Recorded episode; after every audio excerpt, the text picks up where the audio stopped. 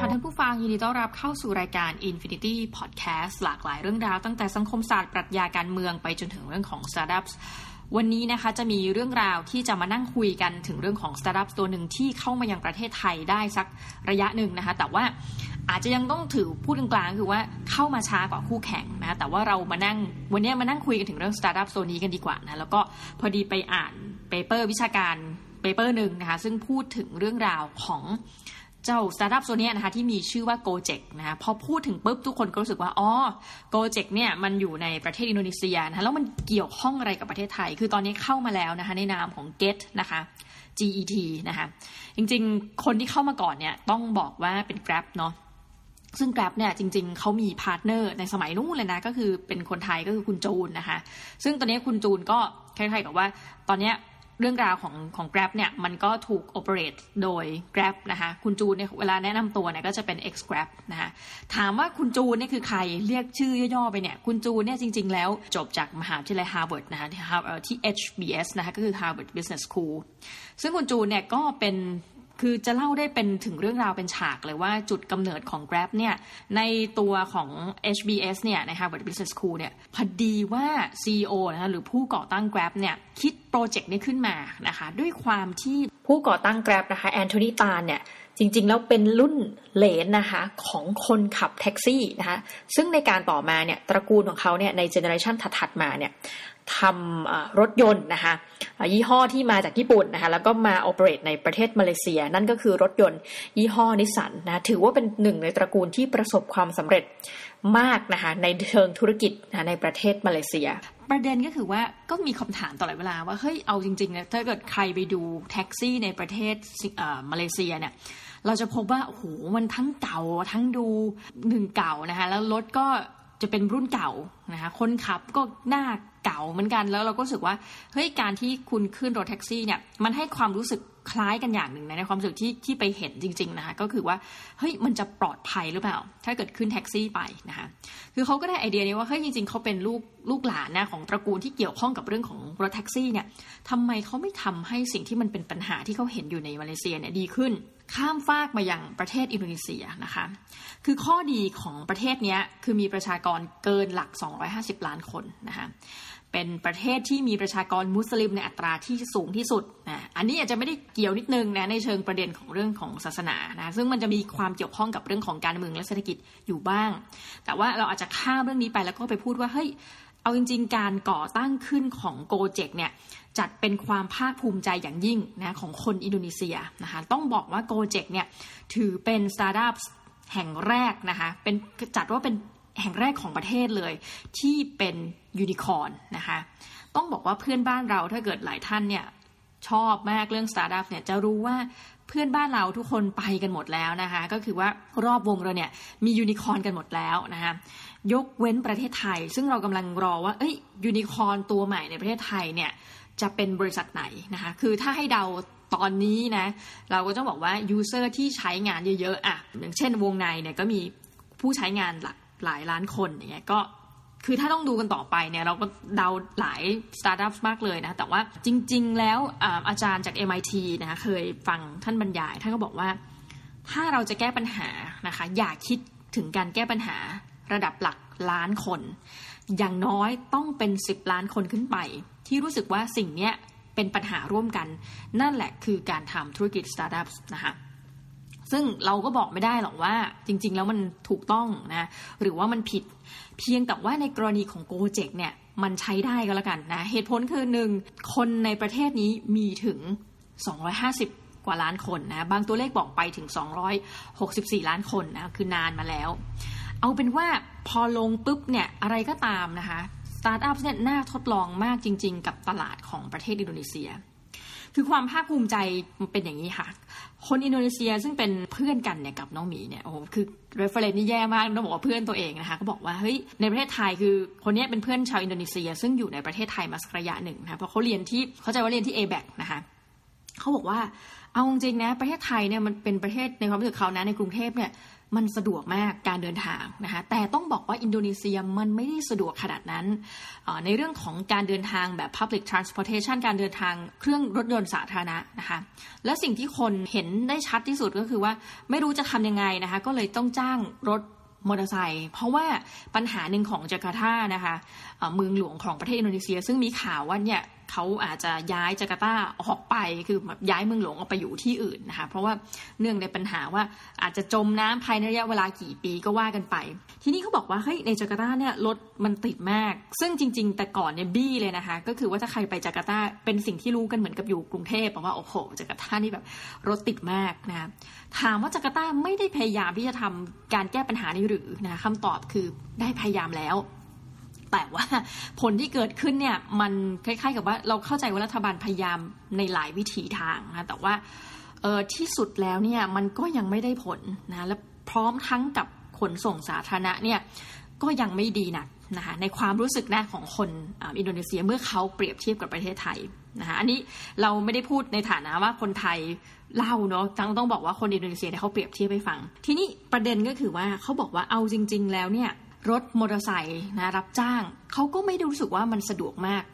จนกระทั่งสิ่งหนึ่งที่เกิดขึ้นก็คือGojek นะคะทีนี้อะเรามาดู paper นี้นะหลังจาก intro มาค่อนข้างนาน paper นี้นะคะมีชื่อว่า how Ojek became Gojek นะคะ disruptive technologies and the infrastructure of urban citizenship in Indonesia นะคะก็พูด โดยตรงเลยแหละ เรื่องประเด็นของ Gojek นะคะแต่ว่าก่อนหน้าที่คุณจะได้ยินคำว่า Gojek มันมีคำว่า Ojek นะคะเอ๊ะแล้วมันโอเจกเนี่ยมันคืออะไรต้องบอกว่าโอเค ขอชื่นชมนิดนึงกับผู้เขียนนะคะนี่จะได้ยินเสียงกระดาษเปิดไปมานิดนึง คุณดอรินลีนะคะซึ่งเป็นรองศาสตราจารย์ด้าน anthropology นะคะที่มหาวิทยาลัย Northeastern นะคะเธอก็เขียนบทความอันนี้ขึ้นมา ซึ่งปรากฏว่าเฮ้ยเราพูดจากใจจริง คือบทความนี้มันไม่ได้มี technical term ในเรื่องของ startups นะคะไม่ได้มีตัวแปลตัวคูณ คือเป็นบทความที่ simple แล้วก็อ่านค่อนข้างง่ายนะคะต้องขอขอบพระคุณตรงนี้ เธอก็เล่าว่าคือย้อนกลับไปเนี่ยในช่วงการกำเนิดขึ้นนะคะของ Gojek เกิดขึ้นในปี 2010 นะคะแต่ถ้าเราพูดว่าเฮ้ยวันไหนเนี่ยก็คือวันที่ 12 ตุลาคม 2010 อันนี้คือเปิดทั้งวิกิพีเดียไปด้วยนะ แล้วก็นั่งคุยกับท่านผู้ฟังไปด้วย headquarter เนี่ยปัจจุบันก็คืออยู่ที่จาการ์ตานะคะ แต่ว่าเขาไปเปิดให้บริการในที่ใดบ้างนะคะ ล่าสุดที่นับก็คือมีอินโดนีเซียแน่นอนนะประเทศแม่ เวียดนาม ประเทศไทย สิงคโปร์ ฟิลิปปินส์ key หลักนะคะ คนที่เป็นเจ้าของบริษัทนะคะคือเควินอลูวีนะคะแต่ว่ามี founders ร่วมกัน 3 คนนะคะก็คือคุณเนเดียมมาคาริมนะเควินอลูวีแล้วก็ไมเคิลแองเจโลมอรานนะคะสามท่านด้วยกัน ทีนี้ต้องบอกว่าตอนที่ Gojek ก่อตั้งขึ้นมานะก็ไม่ได้อยู่ดีใหญ่ขนาดนี้เนาะส่วนใหญ่ก็อย่างที่รู้กันว่าสตาร์ทอัพมันก็เริ่มจากการก่อตั้งเล็กๆนะคะโดยหลักการก็คือเขาก่อตั้งเป็นอะไรนะคะก็คือเป็น on demand service นะคะคือคำว่า on demand service application ทั้งหลายแหละที่เราพูดถึงเนี่ยถ้าเราบอกว่าเดี๋ยวนี้มันจะเป็นศัพท์เนอะต้องใช้คำว่า Uber for นู่นนี่นั่นอะเป็นเป็นศัพท์เดี๋ยวจะพยายามแยกย้ายฟังนิดนึง on demand service นี่ก็คือว่า เฮ้ย เราเราอยากได้อะไร เช่น เราอยากให้คนมานวดตัวนะคะมันก็อาจจะมีแอปที่เป็นลักษณะ on demand service คือกดปุ๊บ ก็มีคนมาหาเราแล้วก็มานวดเรานะคะ ทีนี้คือ Uber เนี่ยมันเป็นศัพท์คำที่ใหญ่มาก เพราะว่าอาจจะเป็นปรากฏการณ์ที่เกิดขึ้นมาก่อนเนาะเวลาเดี๋ยวนี้เราจะบอกว่าสตาร์ทอัพอันไหนที่มันประสบความสำเร็จนะ keyword หนึ่งคือบอกว่า เฮ้ยเขาใช้ชื่อสตาร์ทอัพนั้นชื่อบริษัทนั้น แทน verb นะคำกริยา เช่น เราไม่มักจะในอินเทอร์เน็ตเนี่ยบางทีน้องหมีเนี่ยเลิกจะเรียกว่าเฮ้ย search หาสินะคะเราไปบอกกับคนอื่นว่าเฮ้ยก็ Google เอาสิเนี่ยเขาบอกอันนี้คือการประสบความสำเร็จแล้วนะคะ Uber ก็คือในระดับหนึ่งใหญ่ๆเลยแหละ เพราะว่าหลังๆมานี้เวลามีสตาร์ทอัพที่เป็นลักษณะ on demand นะคะUber นี่จัดเป็น on demand taxi service เนาะในเบื้องต้น ถ้ามีอะไรเกิดขึ้นที่เป็น on demand service นะเขาจะบอกเนี่ย Uber for Food นะคะ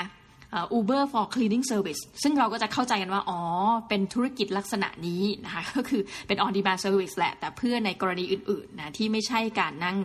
การขึ้นรถแท็กซี่ ทีนี้ต้องบอกว่า Gojek เกิดขึ้นเป็น Uber for Motorcycle Taxi นะคะ ก็คือเป็น Uber ที่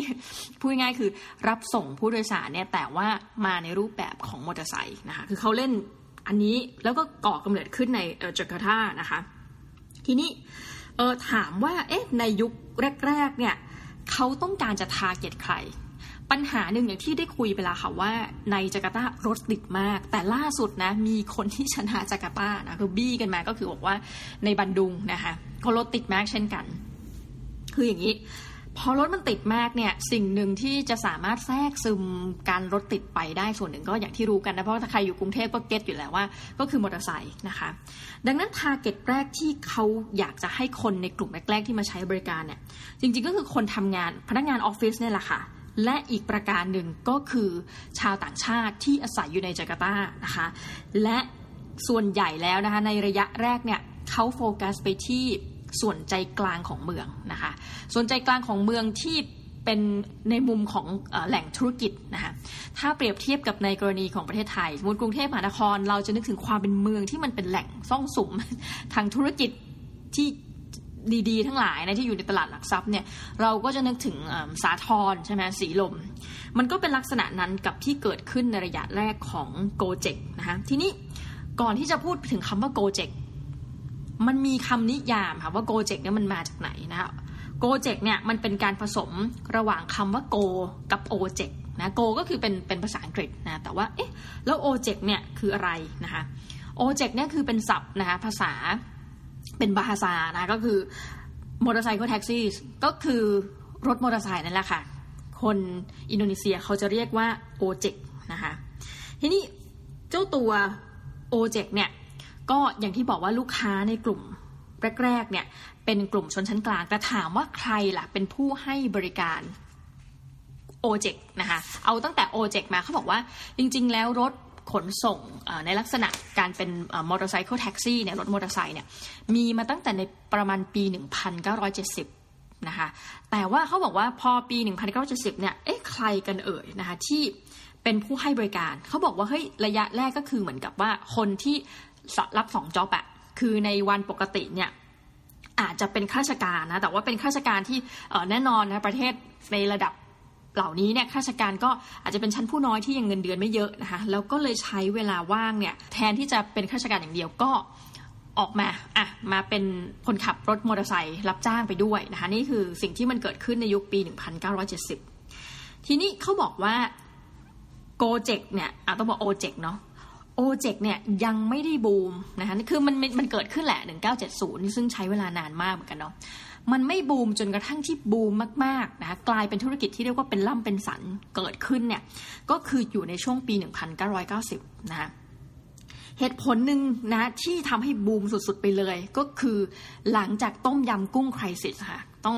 บอกว่าพอปี 1997ปุ๊บคนตกงานจำนวนมากนะคะอินโดนีเซียเป็นหนึ่งในประเทศที่ โอ้กว่าจะฟื้นตัวจากต้มยำกุ้งเนี่ยใช้เวลานานมาก คือเมืองไทยเนี่ยต้องพูดกันตามตรงถ้าเป็นเชิงธุรกิจเนี่ยเราฟื้นตัวขึ้นมาหลังจาก 1991 ได้ค่อนข้างรวดเร็วเลยนะ ในขณะที่อินโดนีเซียเนี่ยคือประเทศเราก้าวไปละนะ อินโดนีเซียด้วยความที่สเกลเขามีขนาดใหญ่อะเออเราจะเห็นคนที่ struggle เยอะมากนะคะ คือคือน้องหมีนี่มีเพื่อนชาวอินโด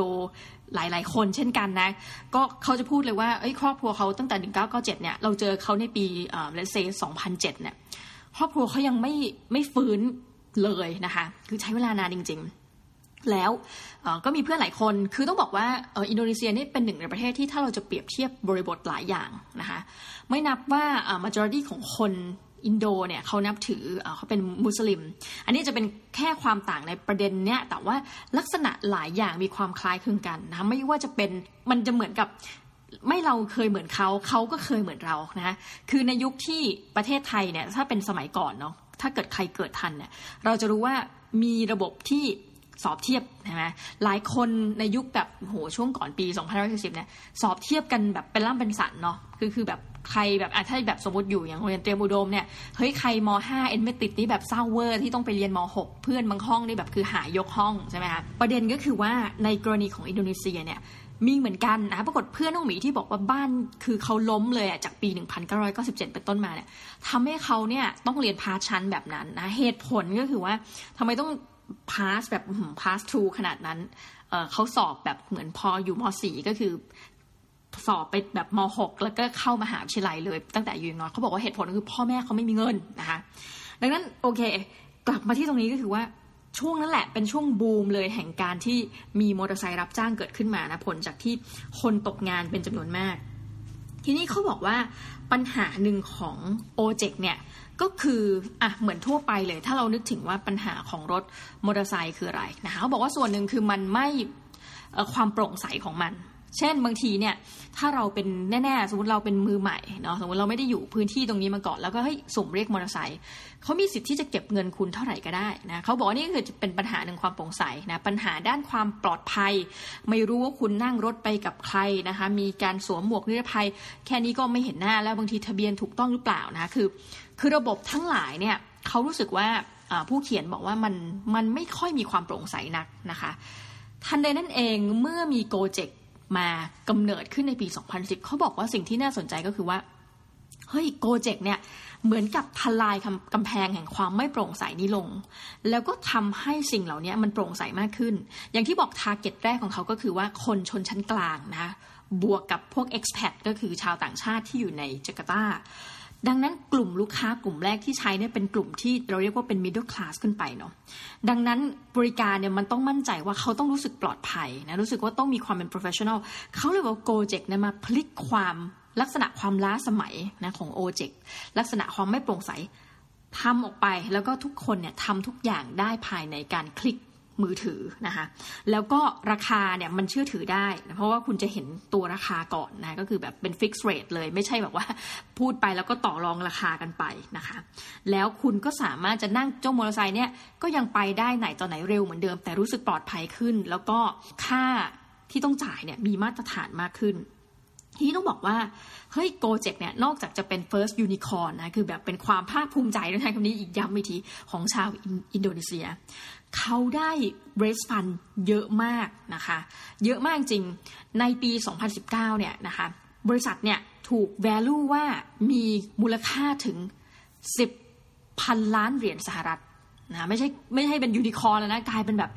หมื่นอะสิบพันล้านเหรียญนะเรียกตลกมากก็คือหนึ่งหมื่น ล้านเหรียญสหรัฐนะคะ เป็นอะไรที่เรารู้สึกว่าโอ้โหเยอะมากแล้วจริง ๆก็คือได้รับเงินลงทุน เยอะมากนะคะหลายตัวบริษัทที่ลงทุนเนี่ยคุณจะรู้สึกว่าโอ้ชื่อคุณจังเลยนะคะะเดี๋ยวยกตัวอย่างบริษัทที่เราคุณแน่นอนนะคะ Google นะคะเครือ Mitsubishi นะคะ Temasek Holdings แหคุณอย่างนี่ของสิงคโปร์นะก็คือตอนนี้ต้องบอกว่ารัฐบาลหลาย ๆ ประเทศเก่งมากนะเท่าที่เห็นก็นอร์เวย์สิงคโปร์เนี่ยมี พวก holding ของตัวเองเนี่ยแล้วก็พยายามใช้เงินของตัวเองที่มีสะสมไว้เนี่ยไปลงทุนในประเทศอื่นๆนะคะไปไปถือหุ้นถืออะไรเนี่ยอะก็เป็น Temasek Holdings เป็นหนึ่งใน concept นั้น นอกจากนั้นยังมีวีซ่านะคะอ้าวมี SCB ด้วยนะคะมี Tencent JD.com นะคะเยอะมากเอาจริงๆ จุดที่เขา raise fund ได้นะคะ คือต้องบอกว่า raise fund ได้เยอะมากนะคะ อย่างตัวเลขน้อยๆเนี่ยคือ 1.2 พันล้านเหรียญสหรัฐนะคะ ดังนั้นเราอาจจะไม่แปลกใจว่า โอ้โห ก็มีมูลค่าถึง 10,000 ล้านเหรียญนนะ เพราะว่าเรสฟันอย่างเดียวเพียวๆ ก็ 1.2 พันล้านเหรียญละนะคะโกเจกเนี่ยมีสมาชิกอะไรยังไงเท่าไหร่บ้างนะคะ ต้องบอกว่าณนะปัจจุบันเนี่ยมีเอ่อ employees นะคะก็คือว่าคนที่โกเจกเขา เขาจ้างเนี่ยเป็นพนักงานประจำของเขาเนี่ยอยู่ที่ 3,000 คนนะในปี 2019 ในส่วนของคนขับรถนะคะจากเปเปอร์เนี้ยบอกว่ามีถึง 400,000คนขับรถด้วยกันนะเข้าใจว่าตัวเลขเนี้ยเป็นตัวเลขของอินโดนีเซียอย่างเดียวนะคะแต่ว่าเลขล่าสุดเนี่ยต้องบอกว่าเลขไม่ตรงกันเนาะแต่เลขล่าสุดเนี่ยจาก4ี่แสนนะคะใน paper ที่บอกปัจจุบันเนี่ยเลยเถิดไปถึง 1 ล้าน คนขับแล้วนะคะ แล้วก็มี service อื่นๆนะเป็นลักษณะ on demand service เนี่ยถึง 18 ลักษณะของการบริการด้วยกันนะคะโอ้โหแบบGojek เนี่ยถือว่าสุดยอดมากในการที่เติบโต คือเราอยู่ในเมืองไทยนี่เรียนตามตรงอย่างของกรณีน้องหมีเนี่ยนะ ก็รู้สึกว่า เอ้ย เราไม่ค่อยเห็นบทบาทของ Get มากนักเรารู้ว่าเขาเข้ามาแล้วนะ แต่ว่าส่วนตัวยังไม่เคยใช้บริการเลยนะคะ แต่ว่า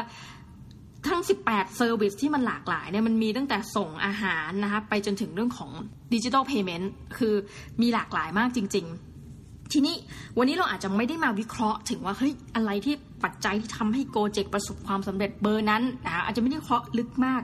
แต่ว่าเปเปอร์เนี้ยคือส่วนตัวนะชอบมากเลย คือเหมือนกับเขาบอกว่าเอาจริง ๆ แล้วเนี่ยอันนี้อาจจะมองในประเด็นทางสังคมไปด้วยนะคะพวกจริง ๆ แล้วเนี่ย สิ่งที่เป็นลักษณะเฉพาะของโกเจกที่แตกต่างจาก Uber นะเขาบอกว่าการเข้ามาของ Uber ในหลายประเทศเราจะเห็นไม่ว่าจะเป็นอังกฤษนะโหยุโรปนี่แรงมากนะแรงมากแม่นะคะ Uber รวมทั้งเอเชียนะคะไม่ว่าจะเป็นสิงคโปร์เอยจีน คือมันสัมผัสได้ถึงแรงความต่อต้านนะคะคือไปที่ไหนก็คนก็ไม่ค่อยต้อนรับ แต่เขาบอกว่าเฮ้ยเอาจริงๆนะคะในกรณีของรถยนต์เนี่ย คือมันเป็นสินค้าขนาดใหญ่เนาะหรือว่าสหกรณ์แท็กซี่เนี่ยมันเป็นอะไรที่เป็นการรวมตัวกลุ่มสหกรณ์ได้ขนาดใหญ่ในหลายประเทศ ดังนั้นลักษณะของกฎหมายเนี่ยมันจะค่อนข้างมีกฎระเบียบเข้มงวดมากกว่า นะคะ ดังนั้นเมื่อเราแย้มไปยกตัวอย่าง Uber แย้มไป เขาจะมี big player อยู่แล้วนะคะเราจะเรียกได้ไงคือมันก็ไม่ไม่ใช้คำว่ามาเฟียนะแต่ว่าผู้เล่นรายใหญ่อยู่แล้วนะซึ่งผู้เล่นรายใหญ่ในหลาย ๆ ประเทศในหลาย ๆ กรณีเนี่ยคือจะเป็นลักษณะของการควบควบรวมกิจการคือเหมือนว่าอะอย่างยกตัวอย่างสมมติสหกรณ์แท็กซี่ในประเทศใดประเทศหนึ่งนะหรือว่าองค์กรอะไรสักอย่างเนี่ยเขาจะเป็นลักษณะองค์กรใหญ่ แล้วก็ควบรวมคล้ายๆกับว่าแท็กซี่หลายอันเนี่ยเป็นหนึ่งใน part ของเขานะคะดังนั้นการจะไปต่อกรกับสิ่งที่มันมีอยู่แล้วเนี่ยมันเป็นเรื่องที่ค่อนข้างยิ่งใหญ่มาก เขาบอกว่าการกำเนิดขึ้นของ Gojek เนี่ยซึ่ง คนส่วนมากนะคะต้องบอกว่าคนที่ขี่มอเตอร์ไซค์รับจ้างเนี่ยในสมัยที่เขาเกิดขึ้นในปี 2010 เนี่ยมันไม่ได้มีลักษณะของการรวมตัวเช่นนั้น ที่เข้มแข็งเมื่อเทียบกับพวกบรรดาแท็กซี่ทั้งหลายนะดังนั้นเมื่อมันไม่เข้มแข็งเนี่ยเขาเข้ามาด้วยเทคโนโลยีเนี่ยดังนั้นกรณีนี้มันถึงทำให้ประสบความสำเร็จก็คือตีแตกอะว่าง่ายอะยืมศัพท์ดรนิเวศซะหน่อยนะเป็นศัพท์จากคุณเนี่ยมาใช้กับเรื่องของโกเจกคือตีแตกละจากเดิมที่มันไม่มีใครมาจัดการโกเจกนี่แหละ อาสาเป็นหน่วยที่ไปจัดการนะคะดังนั้นเขาก็เลยบอกว่า เออเอาข้อจริงพอเข้ามาปุ๊บหนึ่งก็คือว่าเนื่องด้วยมันไม่ได้มีองค์กรไม่ได้มีสาพันธ์อะไรที่เข้มแข็งอยู่แล้วนะคะโกเจกก็ก็เข้ามาได้เลยนะแล้วถัดไปก็คือว่า คนใช้บริการรถมอเตอร์ไซค์เนี่ยมีเป็นจำนวนมากอยู่แล้วนะคือมีคนพร้อมที่จะใช้บริการอยู่แล้วนั้นดีมานมันเยอะ ดังนั้นเขาบอกว่าโหเข้ามาปุ๊บเนี่ยกลายเป็นเหมือนกับ เป็นเหมือนประชานิยมเลยที่เข้ามาในอินโดนีเซีย ทีนี้ในประเด็นถัดไปก็คือว่า เขาบอกแล้วมันเกิดอะไรขึ้น คือส่วนหนึ่งเนี่ยมองโลกในแง่ดีว่าการเข้ามาของโกเจกในอินโดนีเซียเนี่ยส่งผลให้อย่างคนที่ใช้บริการอย่างเราๆเนี่ยมีความสุขกับชีวิตมากขึ้นนะคะคือรู้สึกว่าปลอดภัยนะรู้สึกว่าโอเค ราคามันไว้ใจได้นะคะและก็คือคนทั่วไปจะรู้สึกว่าสะดวกมากขึ้นแต่ในขณะเดียวกันเขาบอกว่าเฮ้ย สิ่งหนึ่งที่มัน left behind ไว้นะคะก็คือว่าแล้วจะต้องมีคนจำนวนหนึ่งนั่นแหละ ที่ไม่สามารถปรับตัวได้กับเรื่องของเทคโนโลยีเหล่านี้นะคะเขาบอกว่าที่สุดแล้วเนี่ยเออถึงบอกกลับมาอีกครั้งว่าเฮ้ยอินโดนี่ลักษณะคล้ายเรา ชาวโอเจกทั้งหลายนะหนุ่มๆวินมอเตอร์ไซค์ทั้งหลาย อันนี้จะพูดถึงในกรณีนี้เขาบอกว่าต้องเป็นคนสูงวัยลุงลุงมอเตอร์ไซค์ทั้งหลายเนี่ย พักอยู่ที่ไหน เขาบอกว่าแต่ละที่มันก็จะมีลักษณะเหมือนเป็นเพิงเพิงอะนะเป็นในภาพที่เห็นในเฟเปอร์เนี่ยก็เป็นเพิงจริงเป็นเพิงไม้ แล้วก็มีคนนั่งพักอยู่คือมันลักษณะคล้ายกับบ้านเราสมัยก่อนจริงๆเนาะเขาบอกว่าพวกโอเจกเนี่ยก็จะนั่งนั่งไปนะวันหนึ่งวันหนึ่งอาจจะคุยนู่นคุยนี่สูบบุรีนะนู่นนี่นั่น แต่ว่ากลายเป็นว่าคนส่วนหนึ่งนะกลุ่มที่เป็นแบบยังบลัดทั้งหลายเนี่ยสามารถปรับตัวเข้าได้ อย่างดีนะคะเมื่อโกเจกเข้ามา ในขณะที่คนอีกจำนวนหนึ่งที่สูงอายุนะแล้วก็เป็นโอเจกก็คือเป็นวินมอเตอร์ไซค์รับจ้างเดิมเนี่ยไม่สามารถปรับตัวเข้าได้นะคะกับการเข้ามาของเทคโนโลยีทำให้ตอนนี้มันเกิดสภาวะแห่งความเหลื่อมล้ำนะระหว่างกลุ่มโอเจกรุ่นเก่านะคะกับกลุ่มโกเจก ยังบลัดนะคะซึ่งเขาก็บอกไม่ได้เปเปอร์นี้ก็ไม่ได้บอกว่าเฮ้ยแล้วที่สุดแล้วเนี่ยเราจะแก้ปัญหาเรื่องราวทั้งหมดอย่างไรนะแต่ก็คล้ายๆกับบอกไว้ว่าเออเมื่อเมื่อมันมีเทคโนโลยีมาเนี่ยส่วนหนึ่งที่ก่อให้เกิดขึ้นในสังคมนะมันก็ยังมีคนกลุ่มหนึ่งคือจากคนกลุ่มใหญ่ที่รู้สึกว่าโอ้ยเห็นดีเห็นงามรักในเทคโนโลยี love มากที่ประเทศเรามียูนิคอร์นเป็นที่น่าภาคภูมิใจสักทีนะแต่มันมีคนกลุ่มหนึ่งที่ ถูกทอดทิ้งเอาไว้นะต้องบอกว่าถูกทอดทิ้งไว้ตามลำพัง ทีนี้เขาก็บอกว่าสิ่งที่น่าสนใจก็คือว่าจริง ๆ แล้วเนี่ยในอินโดนีเซียนะโดยเฉพาะอย่างในจาการ์ตาเนี่ยมันมีความ conservative มากกว่าที่เราคิดนะคะส่วนหนึ่งต้องบอกว่าเป็นเรื่องของศาสนา อย่างเช่น ในหลายกรณีพักการเมืองของอินโดนีเซียเองก็ดีหรือว่าตัวการเมืองท้องถิ่นของอินโดนีเซียเนี่ยบางทีมีการเล่นในประเด็นนี้นะก็อย่างเช่นว่าเป็นพักการเมืองเพื่อคนชาวมุสลิมอะเป็นต้น และใครก็ตามที่อาจจะเป็นชาวจีนนะเชื้อสายจีนนะคะเข้ามาเล่นการเมืองเนี่ย คุณอาจจะไม่ได้ถูกเลือกนะคะจากกลุ่มชาวมุสลิมนะลักษณะนั้น ซึ่งเขาบอกว่าเฮ้ยเอาเข้าจริงๆเนี่ยพ่อเมืองนะคะผู้ผู้ว่านะผู้ว่าการจาการ์ตาเนี่ยเรียกว่าคุณอาหกเนี่ยนะคะคุณอาหกเนี่ยมีเป็นข้อที่ไม่เหมือนชาวอินโดนีเซียจำนวนมากในประเทศคือหนึ่งแกเป็นคริสเตียนเนาะแล้วถัดไปก็คือเป็นคนที่มีเชื้อสายจีนนะแล้วก็เป็นผู้ว่านะคะประเด็นก็คือว่าผู้ว่าของจาการ์ตาเนี่ย เขาก็รู้สึกว่าพยายามนะมีความพยายามคืออย่างนี้ ต้องบอกว่ามันมีแรงผลักสองแรงเนาะอย่างกลุ่มโอเจกเนี่ยเป็นแรงต้านแน่ๆ คือไม่อยากจะยังรู้สึกว่าเฮ้ยเมืองมันน่าจะมีความเขาเรียกอะไรพยายามลดหน่อยสิลดความไม่เท่าเทียมกันหน่อยสินะคะเมื่อเทคโนโลยีเข้ามาโอ้โหมันจะเปลี่ยนอะไรเร็วขนาดนั้นก็คือมีแรงต้านอยู่นะคะแต่คุณผู้ว่าการของ จาการ์ตาเนี่ยเขาเรียกกันว่าคุณอาหกนะจริงๆชื่อยาวมากบาซูกี้ฮายาเพอร์นามานะแต่เรียกชื่อย่อคืออาหกนะคือคุณอาหกเนี่ยเขาก็มีความคาดหวังจะสร้างจาการ์ตาเนี่ยให้เป็นแหมคล้ายเมืองไทย สร้างจาการ์ตาให้กลายเป็นเมืองที่สะอาดนะคะเมืองที่ทันสมัย แล้วก็เป็น smart city แอบคำนี้คือแบบไม่ใช่ไม่ใช่ใช้เฉพาะในกรณีของประเทศไทยเนาะคือมันเป็นสิ่งที่เป็น wave เกิดขึ้นมาทั่วโลกนะคะอินโดนีเซีย โดยเฉพาะอย่างจาการ์ตาก็ยังใช้คำนี้เช่นกันนะจะเป็น smart city นะคะแล้วโมเดลที่จาการ์ตาพยายามจะใช้นะคุณอาหกพยายามจะใช้คือ อยากจะไปให้ถึงสิงคโปร์นะคะแต่อย่างไรก็ตามนะคะคนที่เป็นคนเขาต้องเขา ใน paper นี้เขาบอกว่าคนเมืองที่เป็นคนยากจนเนี่ยต่อต้านนะต่อต้านการการพัฒนาเมืองนะคะลักษณะนี้ แล้วก็พอเลือกตั้งเนี่ยเขาก็พยายามที่จะไปเเลือกตั้งคนที่อยู่ฝั่งตรงข้ามกับคุณอาหกนี่ก็คือต้องเรียกว่าเป็นการเลือกตั้งแบบคอนเซอร์เวทีฟนิดนึงเนาะคือไม่อยากไม่อยากเห็นการปรับเปลี่ยนอย่างรวดเร็วนะ แต่ว่ายินดีที่จะเลือกคนที่มีลักษณะของประเด็นในศาสนาที่ เดียวกันก็คือเป็นคนที่เป็นอิสลามเหมือนกันนะคะ แล้วก็มีการดำรงไว้ซึ่งวัฒนธรรมนะคือคล้ายๆกับว่าไม่ค่อยเห็นด้วยกับผู้ว่าคนนี้ที่รู้สึกว่าอยากจะเปลี่ยนอะไรไปมากมาย คือดังนั้นต้องบอกว่าในบริบทของประเทศในในเอเชียเนี่ยมันน่าสนใจนะท่านผู้ฟังคือว่าในบริบทคือเราเชื่อว่าอย่างในเยอรมันนะคะอย่างในหลายประเทศที่น้องหมีแบบมองเห็นเนี่ยอย่างอังกฤษนะอย่างสหรัฐอเมริกาเนี่ยเขาจะไม่ได้มี บริบทความ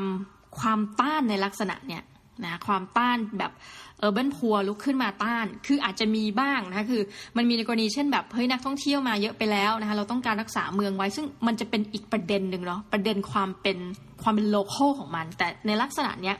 มันคือการกลัวการที่จะเปลี่ยนแปลงไปในเชิงเนี่ยอย่างเช่น smart city และอื่นๆคือ ต้องบอกว่าในจาการ์ตาเนี่ยมีอีกหนึ่งบริบทนะคะนี้เขาบอกว่า แล้วสุดท้ายเนี่ยมันเกิดอะไรขึ้นนะเมื่อมีโกเจกเข้ามา ถึงแม้จะมีคนเลิฟมาก ๆ มีกลุ่มหนึ่งเล็ก ๆ นะที่ต่อต้านอยู่นะก็คือพวกคนรุ่นเก่านะคะแล้วก็ไปโยงไปถึงเรื่องการเมืองที่คนส่วนหนึ่งนะคะรวมคนที่เป็นเออร์เบนพัวนะคนเมืองที่เป็นคนยากจนเนี่ยก็ไม่อยากที่จะเห็นคือคล้าย ๆ กับต่อต้านนะผู้ว่าการรัฐไม่อยากเห็นคืออยากเห็น ไม่อยากเห็นแบบพวกคิดใหม่ทำใหม่นะอยากจะเห็นอะไรที่ยังคอนเซอร์เวทีฟกว่า ยังมีความอนุรักษ์นิยมกว่า โอเคอย่างไรก็ตามเขาบอกว่าในปัจจุบันมันก็มีการสะท้อนนะสภาวะของคนที่ถูกเขี่ยออกนะจากผลจากเทคโนโลยีนะก็คือเรื่องราวของความเหลื่อมล้ำกลายเป็นว่าตอนนี้มันมีไปโพสต์ในพวก Facebook นะคะเหตุการณ์คือปรากฏการณ์เนี้ยคือเราว่าจริงๆ บริบทคล้ายเมืองไทยมาก คือมีปรากฏการณ์ที่ว่ามีคนไปโพสต์บน Facebook แล้วก็บอกว่าเฮ้ยดูคุณลุงคนนี้สินะคะขี่มอเตอร์ไซค์น่าสงสารจังเลยนะ คุณลุงเป็นวินเนี่ย แต่ว่าคุณลุงไม่ได้ใช้บริการของไม่ได้ให้บริการผ่าน Gojek เนี่ย ใครก็ได้ช่วยอุดหนุนลุงทีนะผ่านไปเนี่ยอย่ารังเกียจกันแล้วก็ช่วยขึ้นรถลุงไปที คือเป็นลักษณะของการเรียกร้องอแสดงความเห็นใจ ใช้คำว่าเรียกร้องคือ แสดงให้เห็นถึงว่าเป็น internet sensation ที่ สร้างใส่เรื่องที่เป็นเรื่องจริงขึ้นมานะของคนที่ปรับตัวไม่ทันกับในกรณีเนี้ยแล้วก็คนก็จะไปแห่ให้ความสนใจมากแห่กันไปช่วยกันใช้บริการนะแต่เขาก็บอกว่าลักษณะนี้มันเป็นลักษณะที่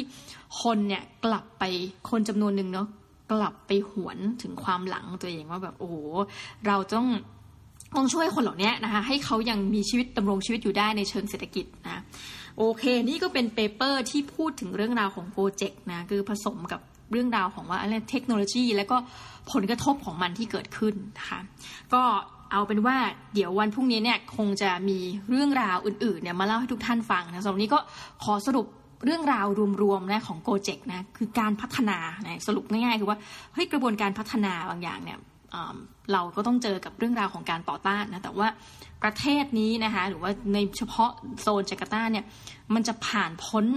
ประเด็นของความใหม่และความเก่าไปได้อย่างไร และต้องมีความยั่งยืนนะคือโมเดลที่มองว่าอูอยากเป็นแบบสิงคโปร์เนี่ยต้องถามว่าในสเกลที่ใหญ่นะขนาดเฉพาะอย่างจาการ์ตานะเฉพาะโอ้โหหรือตลาดของอินโดนีเซียเนี่ย มันจะไปในทิศทางไหนเนี่ยต้องมารอลุ้นกันในอนาคตนะคะโอเคสำหรับวันนี้นะคะต้องขอลาไปก่อนนะคะ แล้วก็เดี๋ยวเราพบกันใหม่ในepisode หน้านะของ Infinity Podcast ก็ดีนะคะ หรือว่าจะไปเจอกันใน The Minimalist Diary นะสำหรับวันนี้ต้องมีนะคะผู้จัดรายการต้องขอลาทุกท่านไปก่อนค่ะ สวัสดีค่ะ